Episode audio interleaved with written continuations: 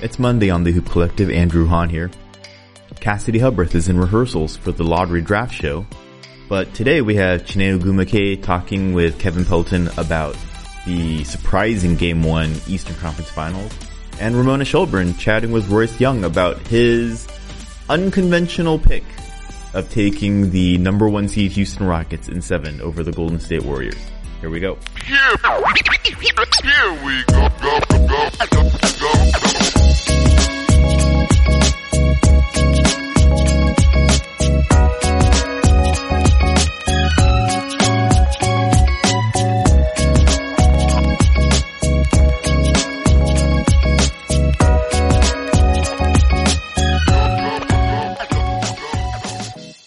your girl Chiney Ogwumike here with Kevin Pelton. Kevin, where are you at? Here in Seattle. Beautiful. You know, I'm in WNBA training camp. Are you going to make it to a storm game this summer? I hope you are.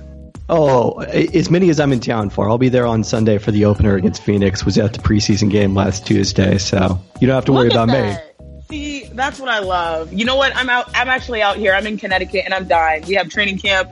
It's been about like three weeks. I'm trying to get my legs. I'm trying to get my lungs. But nonetheless, when I'm resting, I'm of course watching the NBA playoffs. And Kevin, I mean, game one, I feel like this was a curveball. Did you expect LeBron James to sort of be human in this game? Because the, the Celtics, they, they came out like the superheroes. Like they were playing in Infinity Wars, okay? And they were, they had Thanos or Thanos, however they say it, on their side. I mean, the Celtics they won 108-83. Were you expecting this, or do you think this is the the way it's going? LeBron sort of just getting his feet wet game one and really putting in work game two. I mean, I never expect LeBron to be human. Do, do you at this point? I mean, you know, no. Yeah. So it was certainly surprising. It, it was a weird game for LeBron. I mean, a, give all the credit to Boston for the way they came out defensively against him, not giving him any easy, any easy looks. But you thought, you know, he gets into the post in the first quarter, hits one of those turnaround jumpers like he destroyed Toronto with in the second half of that game two blowout last round, and you're like, okay, or, order has been restored a little bit here. But then it wasn't, and it was a, a quiet performance from LeBron, the kind I don't feel like we've seen from him, you know, really for a few years here. Yeah, but rightfully so. I mean, sometimes you're allowed to take a day off. And I feel like LeBron, he's put so much of his energy into this playoffs. And you know what's funny? A lot of times players and, and teams, they expect, especially if you're considered favorites, to go in there and sweep. It seems like the Cavs are like, you know what? We're prepared to go seven games. That's the way it's going to be. And that's why I was surprised because I thought that, okay, after Toronto, they've hit their peak. They're about to keep playing at that level. But the Cavs, it's sort of been like a like a soap opera as the world turns. You know, one day you'll get them high, and one day you might catch them low. But I think they're playing better basketball now. Before we even get back into like the Cavs and their struggle bus, um, because this was like flashes flashback to uh, when they had the trades and we're like, oh, they're over. Well, not really, because obviously LeBron James is still on the team. But before we flash back to that, what did you think about the beautiful mind being asked about okay, what happened on this sequence of events? And he could tell everyone, okay, this is what happened. He took that shot, and then next thing you know, we had the turnover, and then he got that bucket. Like Marla Ridenour, Akron Beacon Journal. When the start of the fourth, I think they cut it to 14. Um, do you have any idea what? I mean, I think they scored seven quick ones. Anything? What happened there? What happened? Um, we ran them the first possession. We ran them down all the way to two on the shot clock. Marcus Morris missed a jump shot, followed it up. He got it. They got a dunk. Uh, we came back down. We ran a set for Jordan Crawford. I mean Jordan Clarkson, and he came off and missed it. They rebounded it, um, and we came back on the defensive end, and we got a stop. They took it out on the sideline. Jayson Tatum took the ball out, threw it to Marcus Smart in the short corner. He made a three. We come back down, miss another shot, and then um, Tatum came down and went 94 feet, did a euro step, and made a right hand layup timeout. there you go. To me, I can't even remember what I ate for breakfast, and I'm a hooper. Um, I can't. I can't even imagine on spot to know exactly what happened. What were your impressions of that? Uh, it's funny to hear your perspective. I mean, I kind of feel like one of the most underrated uh, skills or attributes for a great player is that kind of photographic memory because that's what kind of enables LeBron. I mean, it's not he's not just using it to recite play by play in the post game press conference because we have play by play. We can we could use that, but what he's able to do, I, I think, a lot of the time is you know read the the coverage and the the way a team is defending him, and he knows you know, this is how this has been done to me before, and this is how I beat it. And I, so I feel like that's a, a really crucial component of LeBron's success. H- how important do you feel like memory is for a basketball player? You know, it's funny. When it comes to breakfast, I won't remember. But if there's something emotional that happens in the game or where you're mad or coming out of a timeout or the start of a quarter where you had a game plan, you can remember those string of events. Now, if it's in the middle of like an isolated attack and and and and that's when you ask to me that's a little bit more challenging. But regardless the fact that he can remember offense defense who did what what offense we're running like to me that's that's next level. Like that's something i aspire to have. I remember plays when they have an emotional impact to me whether i scored if i had a bad shot and where i'm like oh you know chastising myself in my head um, or if there's something that really significant happened. Nothing like oh on a dime. Like it's sort of like looking into uh, what is it the box score and you can't watch the game live and you're following every possession, that seems to be LeBron James's brain. But I thought, I, to me, not many hoopers can do that. Right on the well, spot in the middle of a press conference. Not many hoopers can do that. Right. Who who had the best like recall for plays of players you've played with? Uh, probably the old heads, the vets. I'm not gonna lie. right. Because I mean, with time and experience, that's how you read the game. That's how you uh prove longevity in your career. So the older players tend to understand the game more. They they get reads better young players, they tend to react to what the defense is doing. Instead, you know, as you grow older, year 15 for LeBron, you can see why he's he's peaking and still in his prime at year 15. As me, I'm just like at year five, technically three, based on my injuries. So I'm still just trying to get a read for the game and feel for the game. But he's been a point forward his whole life. So um, he's had a crash course since he was a rookie, day one, year 18 or 18 years old. To me, like when I watched that, I was like, that's crazy. But at the same time, I was like, why is LeBron's brain a bigger storyline than game one? Boston really came out there and put on a sensational effort. I mean, defensively, the fact that Marcus Morris could, you know, back up his talk, defend LeBron, and not only defend LeBron, I believe he had 21 points, so he outscored LeBron as well. Um, and then, you know, I was on, uh, I was on Get Up earlier this week, or maybe that was last week. You know, the days merge during training camp, and um, we I went in and I was like, Jalen, what? Who's the best rookie in the postseason? If you had to give a rookie of the year in the postseason, who do you give it to?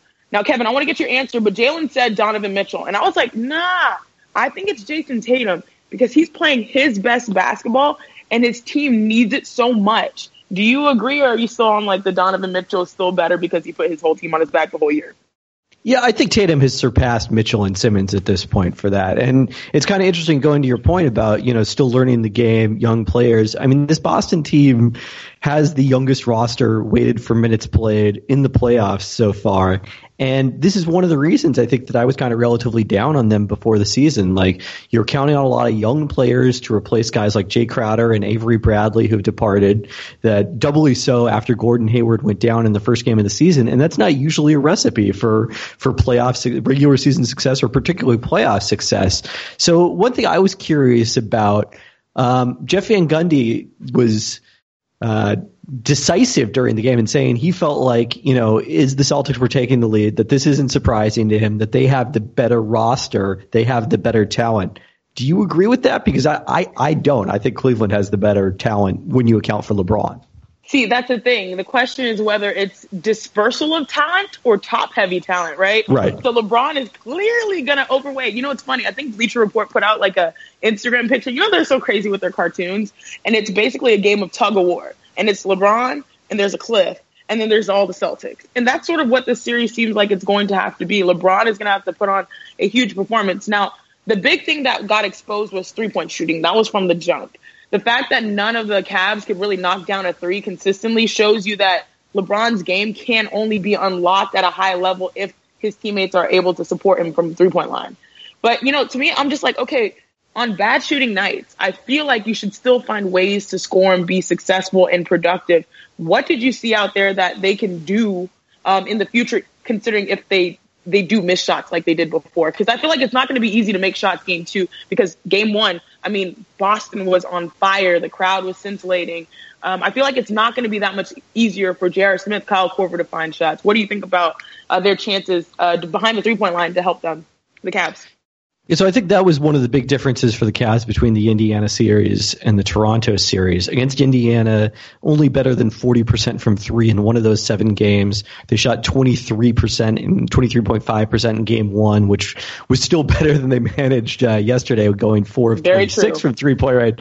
But then Toronto, it completely flips. All of a sudden, Korver's in the starting lineup. He's on fire. Kevin Love, you know, gets back to playing like the Kevin Love we've seen in the past, and they're above 40% three of those four games. That's a big factor in why they swept Toronto after that struggle against Indiana in the first round. So, yeah, they're definitely going to have to shoot better, and I think they will. Uh, Boston has historically had more success holding opponents uh, below their three point shooting averages than almost anyone in the league. But you know, you, it's it's a difficult thing to do over an extended period of time to do that. Very Eventually, true. teams are going to kind of find the water, no matter how good you are defensively.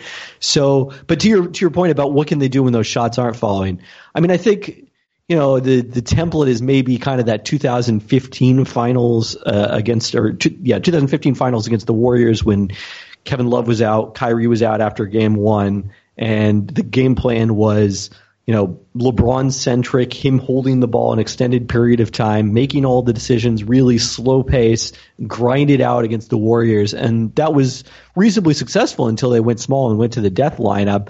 But the key component is that is then you have to defend in a way that the Cavs don't generally defend and didn't defend in game one. You know, I love it. You mentioned the death lineup. We have so many death lineups in the NBA. The Warriors have a death lineup. The Rockets have a death lineup.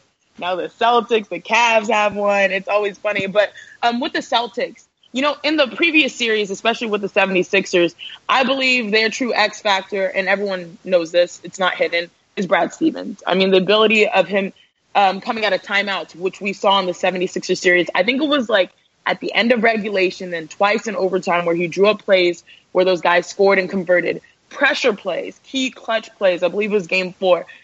What impact has Brad Stevens had on the Celtics that he's able to prepare these guys, young guys? You know how many times we hear on the broadcast, 21 year olds, 19 year olds. What impact has Brad had on this on this franchise at such a young stage? And do you think that this Celtics team is is a team that really has a chance to win because a lot of people are saying, "Oh, don't worry, it's game one. LeBron James will, um, you know, carry them through." I feel like these Celtics, if there's any team, it's them, especially with Brad Stevens. So our colleague Zach Lowe had a great piece last week on kind of the Celtics' toughness and, and what they've been doing in the playoffs. And I thought, you know, one of the interesting points he had in there was that Stevens has kind of been encouraging the players all year not to let their youth be an excuse to, you know, kind of give the uh, the idea of we can still do this now. Basically, that's been their their philosophy. It was their philosophy after Hayward went out. It kind of doubled down after Kyrie Irving went down. And I, I think that's important because if you're thinking about the guys you don't have rather than focusing the talent that you do have, I, I imagine it becomes a lot more difficult to, you know, believe that you can be successful. You're going to start to think the same things that the rest of us on the outside thought about them as soon as Kyrie Irving went down, that they were probably doomed, you know, in the second round of the playoffs if they even got that far. So they've they've already proven us wrong from that standpoint. Um, I also thought it was interesting, you know, Zach mentioned that piece, something that hasn't been discussed before, that Stevens doesn't let them haze rookies is kind of part of this philosophy of making sure they feel like part of the valued part of the team and people who are important part of the team. And, you know, I mean, I don't think that directly translates into Jayson Tatum what, doing what he's doing in the same way that the X's and O's do, but I, I thought that was really fascinating in terms of empowering your young players. Yeah, I agree. Hazing, and as someone who's gone through many locker rooms at many different stages, high school, college, pro, um, hazing is kind of overrated. Now there's cute hazing where you fill the rookies' cars with popcorn, but um, I think the goal is nowadays, especially in the NBA, let those rookies cook if they're able to. I mean, look at the special rookie class in the NBA. It's one of the best classes people have said, arguably since what 2003. Um, mm-hmm. So yeah, no, it's a it's a really special time, not only for Boston but for rookies. Um, but but with the Celtics, I'm I'm really intrigued because I feel like there there's still so much more, and we're like we're they're feeding us. They're feeding our hunger and desire for great games in the playoffs. But it's just funny. You you see Kyrie You see Gordon at the end of the bench, and you wonder, wow, is this just like, is this actually better in the long run? Because now you have these young players like Jayson Tatum and Jaylen Brown really getting extremely valuable experience, especially in high pressure games right now. But then next year, they add that and then some back. How do you see these Celtics really developing in the future? I mean, regardless of how this playoff ends up for them. I mean, I think it's going to be really intriguing because, you know, Hayward offers such a. You add him to Tatum and Jaylen Brown. Now all of a sudden you've got three interchangeable wings, all of whom can shoot, pass, defend multiple positions. I mean, that's the ideal modern lineup. If you're playing those three guys together with Al Horford and his versatility at center, and then presumably Kyrie at point guard, and you know they they have managed to uh, find ways to replace their scoring so far, but you get those two guys out there, and you're obviously going to be more dangerous than when you're, you know, having when you're reaching into the seventh spot in the, or eighth spot in the rotation. And it's Semi Ojeleye who has done a nice job for them defensively, but isn't that kind of offensive presence? I mean, it's it's really frightening to think what these Celtics are going to be. But I'm curious, what's the perspective like? I mean, you were sort of in that situation last year with the Sun, where they kind of uh, came together more quickly than expected. Well, you were on the sidelines. What, what's that like as a player, and then what's it been like, kind of reintegrating so far this year? Yeah, no, thank you for um, you know reminding me about my life and my inner struggles right now. it's funny coming back from an Achilles injury is not easy. You know, I've already had microfracture surgery, but I'm lucky because everyone's like, "You're young, you can bounce back." Well, I'm bouncing back, and it's great and it's fun. Um, I'm glad to be there with my team, but it does take an adjustment because while you're off the court, the team has built something special. So while Kyrie and Gordon have been off the court, look at what the the the amazing um, experiences and memories that these young kids are having. And I say young kids, but they're they're really not young kids because they're they're playing better than some veterans. Um, so yeah, it, it's it's difficult to be on the sidelines, but once you're back, it just takes a little bit of time to get the chemistry. Now, fortunate, I've had training camp for like three weeks, so I feel pretty good. Um, and one of our big star players, uh, Jonquel Jones, hasn't been back yet. She's the only other five that's really had like major minutes the past few years. So I've really had no subs and I've been dying and it's been perfect for me because it's gotten me back in shape. But I see a lot of similarities between the Celtics and my Sun team. Um, and it's ironic because there are big brothers to the north. I see a lot of similarities because uh, absence, you know, not only makes the heart grow stronger, or was it fonder? What's the phrase? Absence makes the heart grow fonder, but at the yep. same time, you, you add depth and the, the depth already on this Celtics team is crazy. But then you add in those missing pieces from the playoffs and then also from game one with Gordon Hayward. Um, but it, has been nuts. But you brought up Al, and I, I feel like we should have an Al Horford appreciation moment because this man, like a lot of people were saying, oh, he's been doing well. Like he's had a great year defensively. You know, he, he was an all star. He was an all star. He wasn't picked last. I think they said that was, was who was it? Lamarcus Aldridge. I can't remember. Um, but he's he's been an all star and he's been an underrated all star. But he's always been respected in Boston as as the focal point, the voice, the anchor, the veteran of this team. And it's interesting because I don't know where I read it, but I know they said that he sort of kept a lot in the tank. Um, he practiced with like the um, the second group a lot during practice so he could get more rest. And now it seems like that's working because he's playing his best basketball right now. Absolutely. I mean, this is, you know, I, I, have always had great appreciation for Al Horford's game, even when, uh, you know, in the context of his max salary, people start to wonder about the fact that he's not putting up per game stats, including our, uh, our fellow individual in the Hoop Collective, Brian Windhorst, uh, in a famous podcast last year that he's been called to task on. But this is a whole nother level from Horford in terms of, you know, first off, the, the three point shooting has been there all season, and now in the playoffs, it's just wreaking havoc against teams defensively because it's it's so difficult to, you know, find a five man who can defend Horford in the post. Eh, or you know if you if you're switching a smaller defender on him, that's going to be a problem. He's going to be able to beast against a guard in the post, or to be able to close out well enough to handle that pick and pop for the the three. I mean that that forced Philly to move Joel Embiid off of him and onto Marcus Morris, and you know we've already seen Cleveland is probably going to have to adjust with starting Tristan Thompson. It sounds like in Game Two and going back to that lineup uh, alongside Kevin Love and, and taking some shooting off the court. So you know that's that's Horford, and then you know at the defensive end of the court just nobody better in terms of the versatility to defend fours and fives, uh, defend the pick and roll, switch when necessary. I mean, he just he just does so much of everything, even if it doesn't always end up in the box score. So before we switch to my favorite player on the Celtics right now, currently that's underrated as well, which we've meant we have not mentioned, but we'll get to it. Um, Al Horford. Uh, obviously, you know, you mentioned he's he's very valuable, and and his role really. And tell me if I'm crazy or not, Kevin. Okay, his role to me is very similar to what Draymond Green's role is, but he he's a better offensive player in my opinion. Um, but do you see this Celtics team? I don't know why I keep seeing shades of this. They seem a lot like the Warriors in my opinion. Maybe not the shooters, but their versatility, their length, their positionless nature, and then also the fact that they play small in their death ball lineup. And Al Horford does a lot of what Draymond Green does. Yeah, I think that's a pretty good comparison in that regard. His ability to switch back and forth from four and five and give them totally different looks when, you know, they've got Baynes in there as kind of the more uh, Zaza Pachulia option in the Warriors analogy is compared to when they go, you know, to Marcus Morris at the four and, and that's more of the, uh, the Warriors death lineup style. And then yes, the, uh, the number of interchangeable wings, uh, the size, the, the other aspect of it is the fact that, you know, when the Celtics quote unquote or it's just like the Warriors, when they quote unquote play small, they're not really playing small because you've still got Jaylen Brown, Jayson Tatum on the wing, and those are big wings. It's only really a point guard with Terry Rozier that, you know, they're even probably average sized. I, I wouldn't say that Terry Rozier is a small point guard. Uh, so, you know, I think that's kind of where the comparison comes. They don't really, they don't have the offensive firepower that Golden State does, but you can see the uh, similarities in how these two teams have been built. Oh, you came to my favorite guy, Kevin. Scary Terry. Scary Terry. After Donovan Mitchell, I really thought that Donovan Mitchell had the t-shirt game on lock with the rookie question mark, the rookie definition.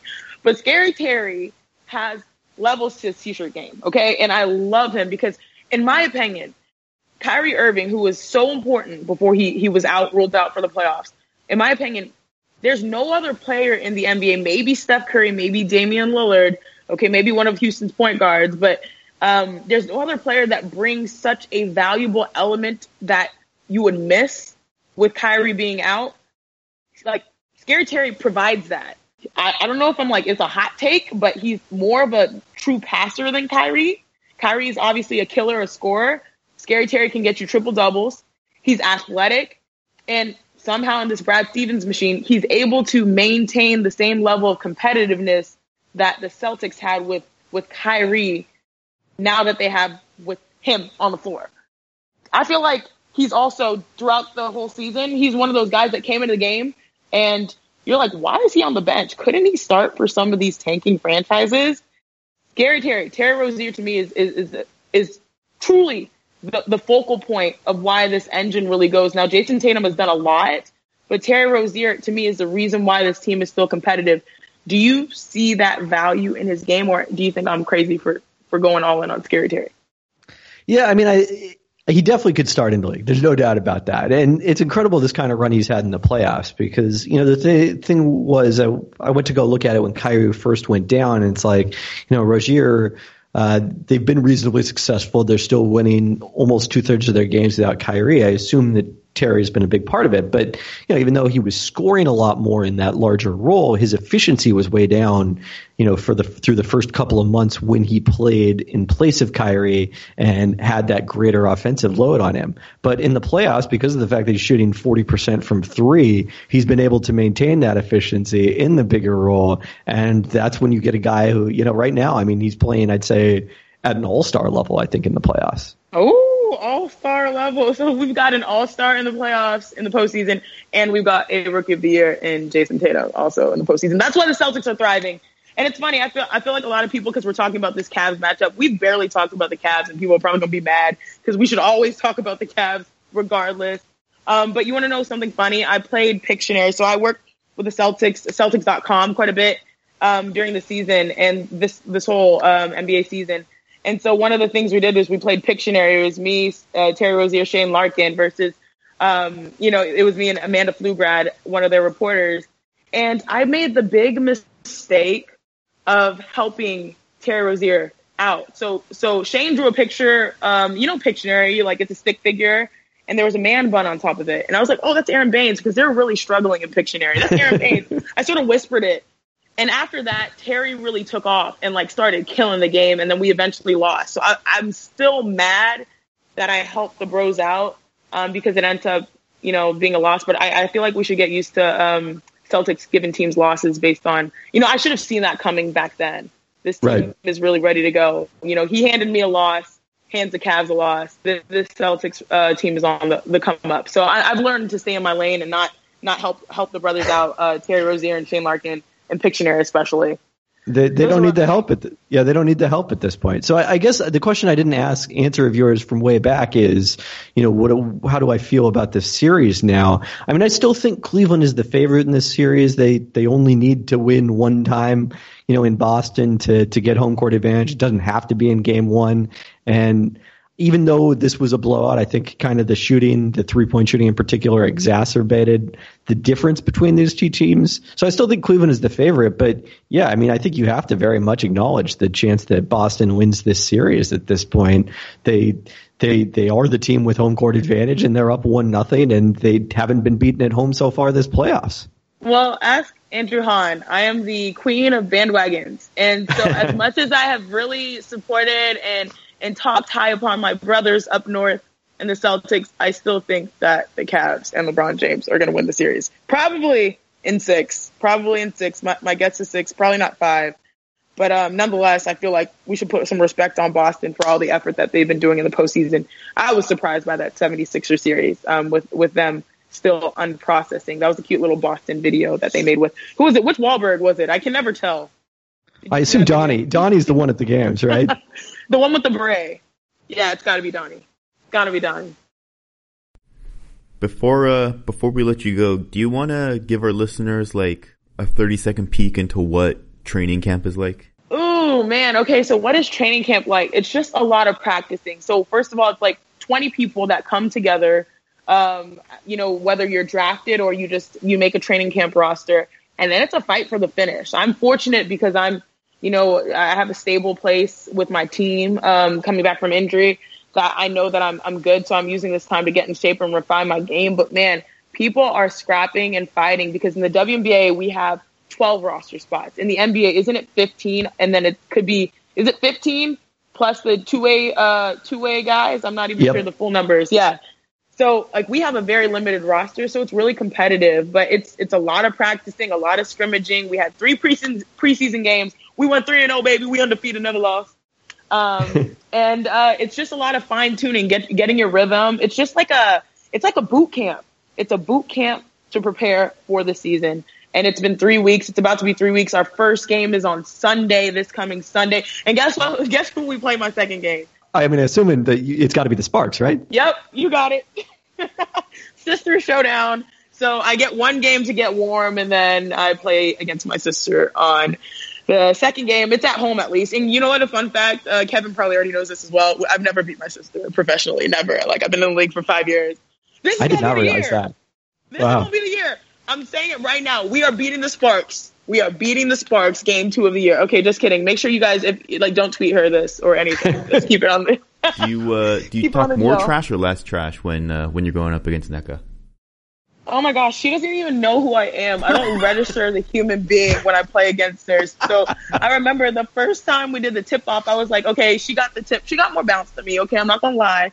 We're running back, and I looked at her I was like, I can't believe this is happening. This is my rookie year. She didn't even know who I was. I think she thought I was like public enemy number one. She went on the block, literally did a jab step, like jab step, hit a little fadeaway shot on me. I was like, oh shoot, I better come to play because my sister's about to disrespect me in front of my family, my friends, and TV and everything. Um, so yeah, she forgets who I am. I don't trash talk because middle children, younger younger siblings know that you can't trash talk uh, big siblings, or else they go like all crazy, like Hulk smash on you. So I just let my game do the talking. You know what I'm saying? But we still be catching L. So this has to change. Game two, it's gonna change. Okay, guys? We're holding you to it. Please don't. I got a question for you. This is real real talk. as opposed to the Oh, because everything we do is fake talk. Yeah, this, this is real talk. exactly. Why do I live in New York? Yeah. this is the. Uh, I was going to say it's the best city in the world, but the, the my like Yeah, Chicago no. heart just like jumped out of my chest and like almost like strangled me. Um, but it is uh, It's a great one city. of the. It's one of the best cities in the world. Has Um, terrible weather. Yeah, but I, like I said before, I'm from Chicago. Okay, I I know this weather, and It's like- so It's like it would be like saying you've spent some time in Los Angeles, you've seen what the weather's like. It's like having filet, and then they're like, go back to this ground chuck, and then you're like, the ground chuck is good though because I grew up eating like spam or something. I used to eat spam though. Spam's That's cool. another Asian thing. Yeah, that, spam that and rice. great. Yeah. Fry that. Up. It's not great. Let's not get crazy. No, it is. you What's know? wrong with it? It's not. No, it's not. It's not like the Goodyear tire of uh, meats here. Because Goodyear tire strives to make tires that go further, faster, and longer. They're inspired by those who put in the work and effort needed to succeed. So, not the spam. Goodyear tire is not the spam of tires. What- what it is the filet mignon of tires. It's the Los Angeles of tires. Is what you're saying. no, I- just chill out with that. Los Angeles is not the best. No, no. Los Angeles weather's the best. Yeah, but you guys have some like crazy stuff happen. Yeah, like You car guys have, chases, you know, fires and mudslides fires, and all type, you Yeah. know, oh my, all of that. mountain I mean, lions. Ohm is out Yeah. here. In New York, it's like we can put the filet mignon of tires to good use. I can feel safe on the roads because when it comes to choosing tires, choose right at Goodyear.com. Goodyear, more driven. I mean, do, do do the subway tracks use Goodyear tires? Because no one drives out there. Everyone takes No, it just do the good Goodyear the the the subways just kind of ride along the rats. Like, the super, like the rats just carry the, the subways. Oh my god! And they're like super rats ever since um Hurricane Sandy. Cause Hurricane Sandy like came and like killed a bunch of rats. Uh, And so the the ones weak that sur- yeah, and so the ones that survive are like are, are like splinter, oh like on steroids. God. Holy crap! Yeah. So they, they they basically carry the subways. So they're very efficient. They're like the filet mignon of no, they're the Goodyear of subways. Because when it comes to choosing tires, choose right at Goodyear.com. More driven. Oh, these are great. We should just we should do a podcast of all ad reads and no actual. Exactly. Exactly.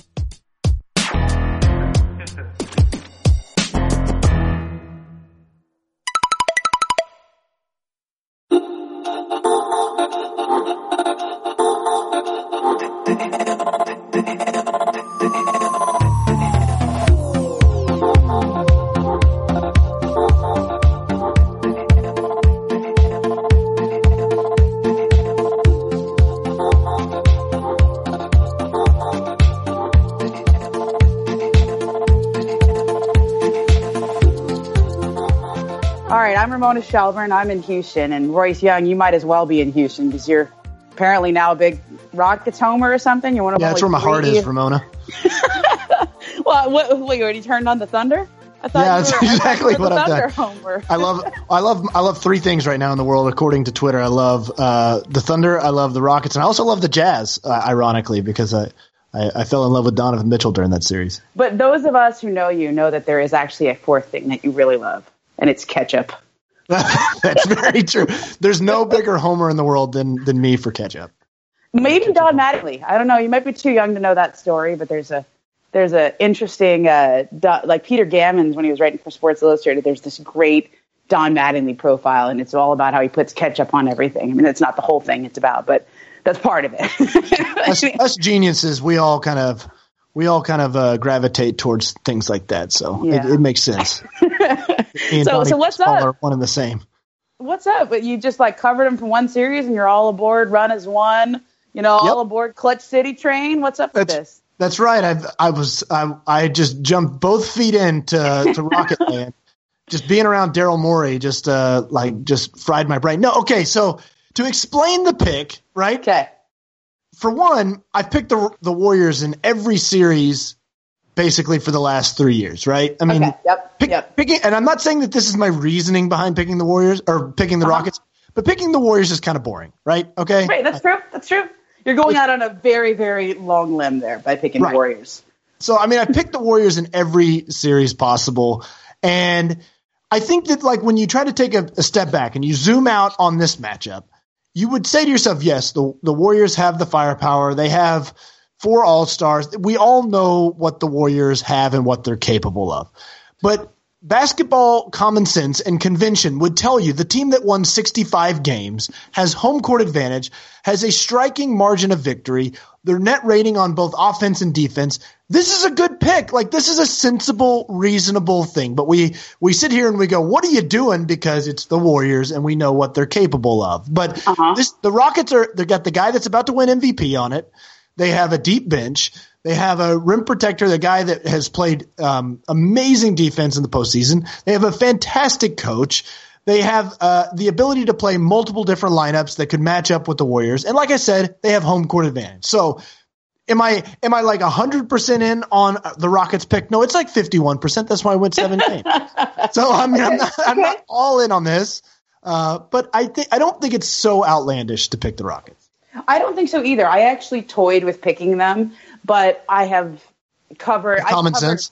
no, I've covered more of the Warriors, and I was really concerned about the Warriors coming out of the regular season. Like I, I caught them kind of at the end of the regular season when they were just like, "Oh my God, can we get the playoffs started?" Right? I mean, they were just so fried from, you know, just waiting and waiting and waiting for the regular season to end. Steph was out; they got worked by 40 in Utah. I mean, I that night was like the night when I started to question them. I was like, it's one thing to lose Yeah. on the last night of the regular season when you don't need anything. It's another thing to lose by 40 right? Like that was like, do you have any pride? Right? Like what's going on Right. here, guys? And I will say, I saw Steve Kerr a quote today that he had that Yeah. said he, he doesn't remember the team being this locked in since 2015, and I I uh, I instantly regretted picking the Rockets. The yeah, moment. no, I, I tweeted that quote.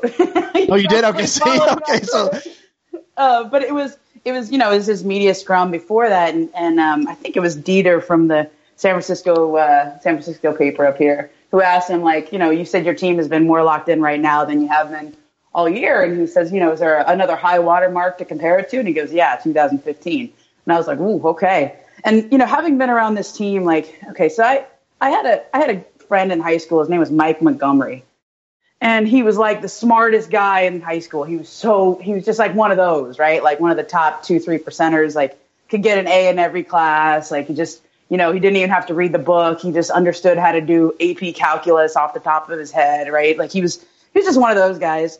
And he uh, we were buddies. He was on the soccer team. I was a big jock also in softball and soccer and everything.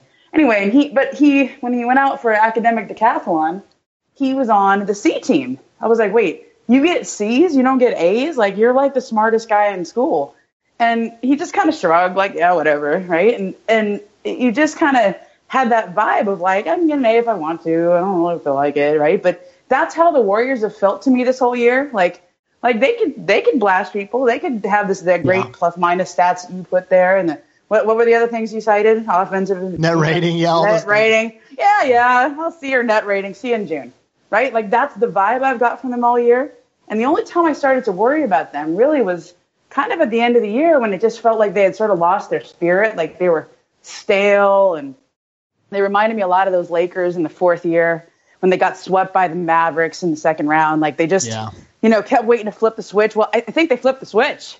I mean, they really, like, I didn't know if they were going to be able to do it, but they really seem to have done that. And I think actually the fact that, you know, guys like Steph and, and KD and Draymond all missed time with injuries, I think that might have helped. I mean, it was almost like a little break in the middle of the season for them, you know, and they That's come right. back and you, you've kind of realized what you've been missing. And, and, you know, at least against New Orleans, they, they really look like the Warriors of old. And like, you know, I, I was wondering how Steph's knee was going to be. He looked pretty good, right? I mean, last time he had that injury, we, we didn't see the same Steph Curry.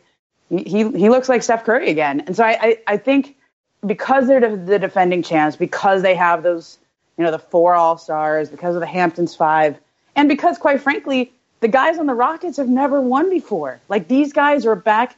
You know, I, I don't know. Do you read Joseph Campbell? Do you are you into the hero's journey and stuff, Royce? no, Like, I don't know. all right, I'm a little little literary here, okay, but like you know, Joseph Campbell, the hero's journey is always like you get to this threshold where you have the threshold guardians, where you oh you're going to keep coming to the same place in your life over and over and over until you finally become the hero and you rise Right. above it, right? You have the same things that you keep messing up, the same things that keep getting you down. Well, all of the guys on the Rockets are there, all of them.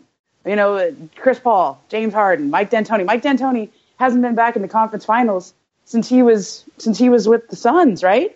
I mean, it, this is like this is like they're finally back to where they've they've all gotten and fallen short, and so maybe this is the year they all rise above it. Maybe this is it. See, you're But- talking yourself into it. I am, but but let's see it. You know, and I actually Yeah. think the Rockets. I think they like being the underdogs.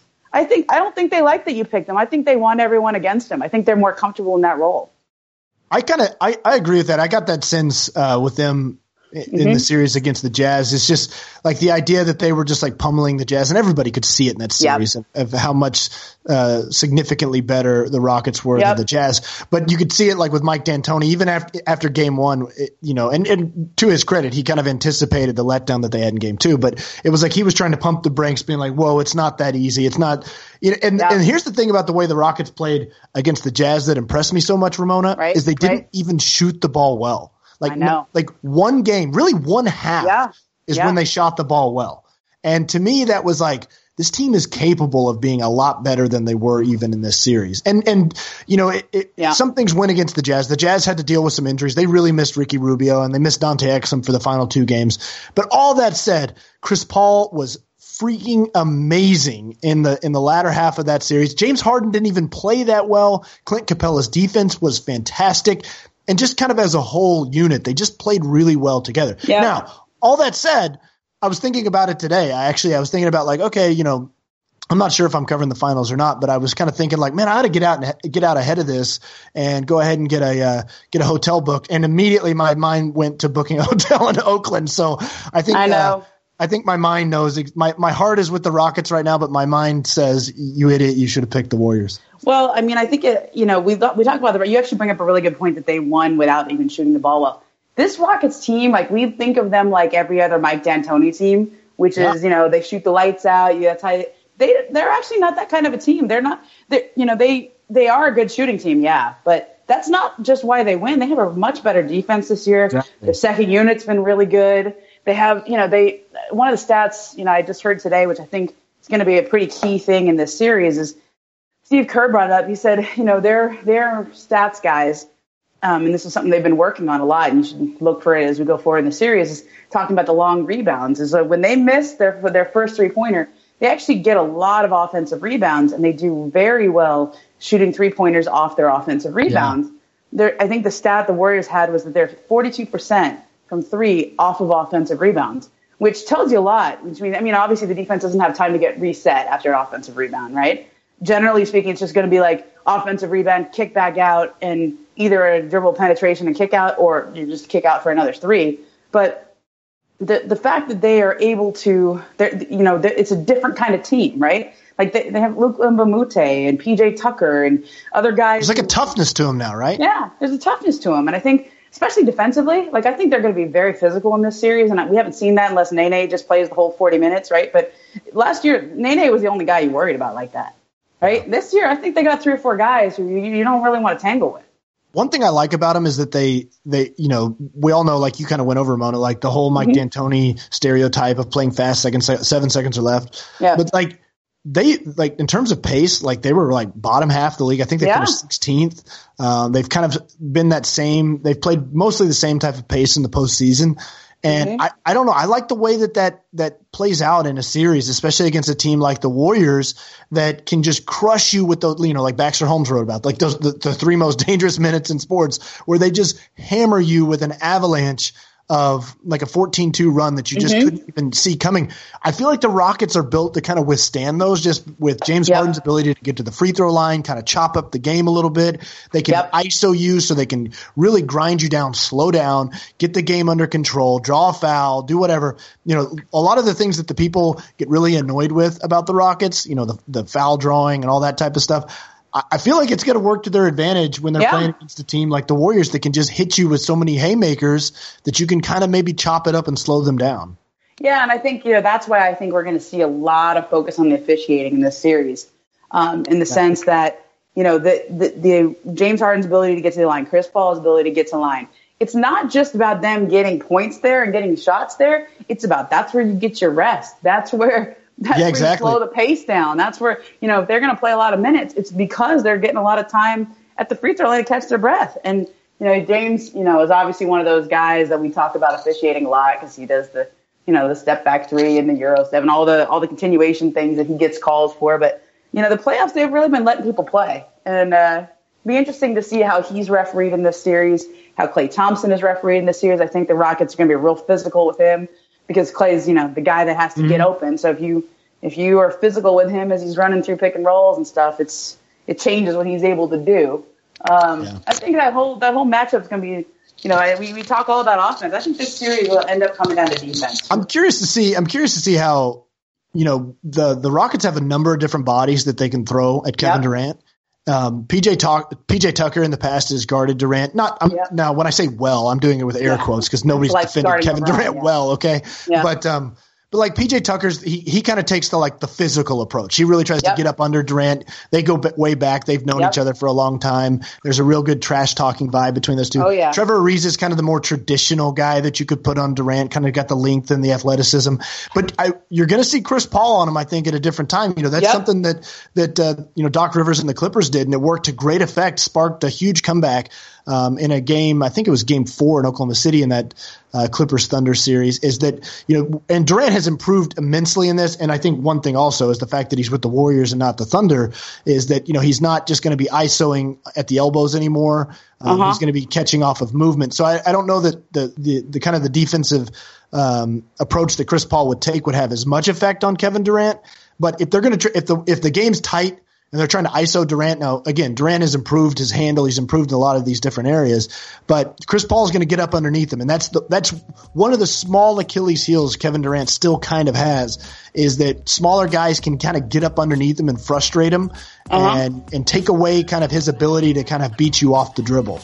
Um, so I think the, I think the Rockets can throw, you know, three or four guys kind of at Durant, which will be pretty interesting. All right. On that note, I have got to go to the game. Um, yeah. I, I'm supposed to be talking to people in a little while. Uh, talk to uh, somebody other than me. Yeah, yeah. No, I enjoy talking to you though.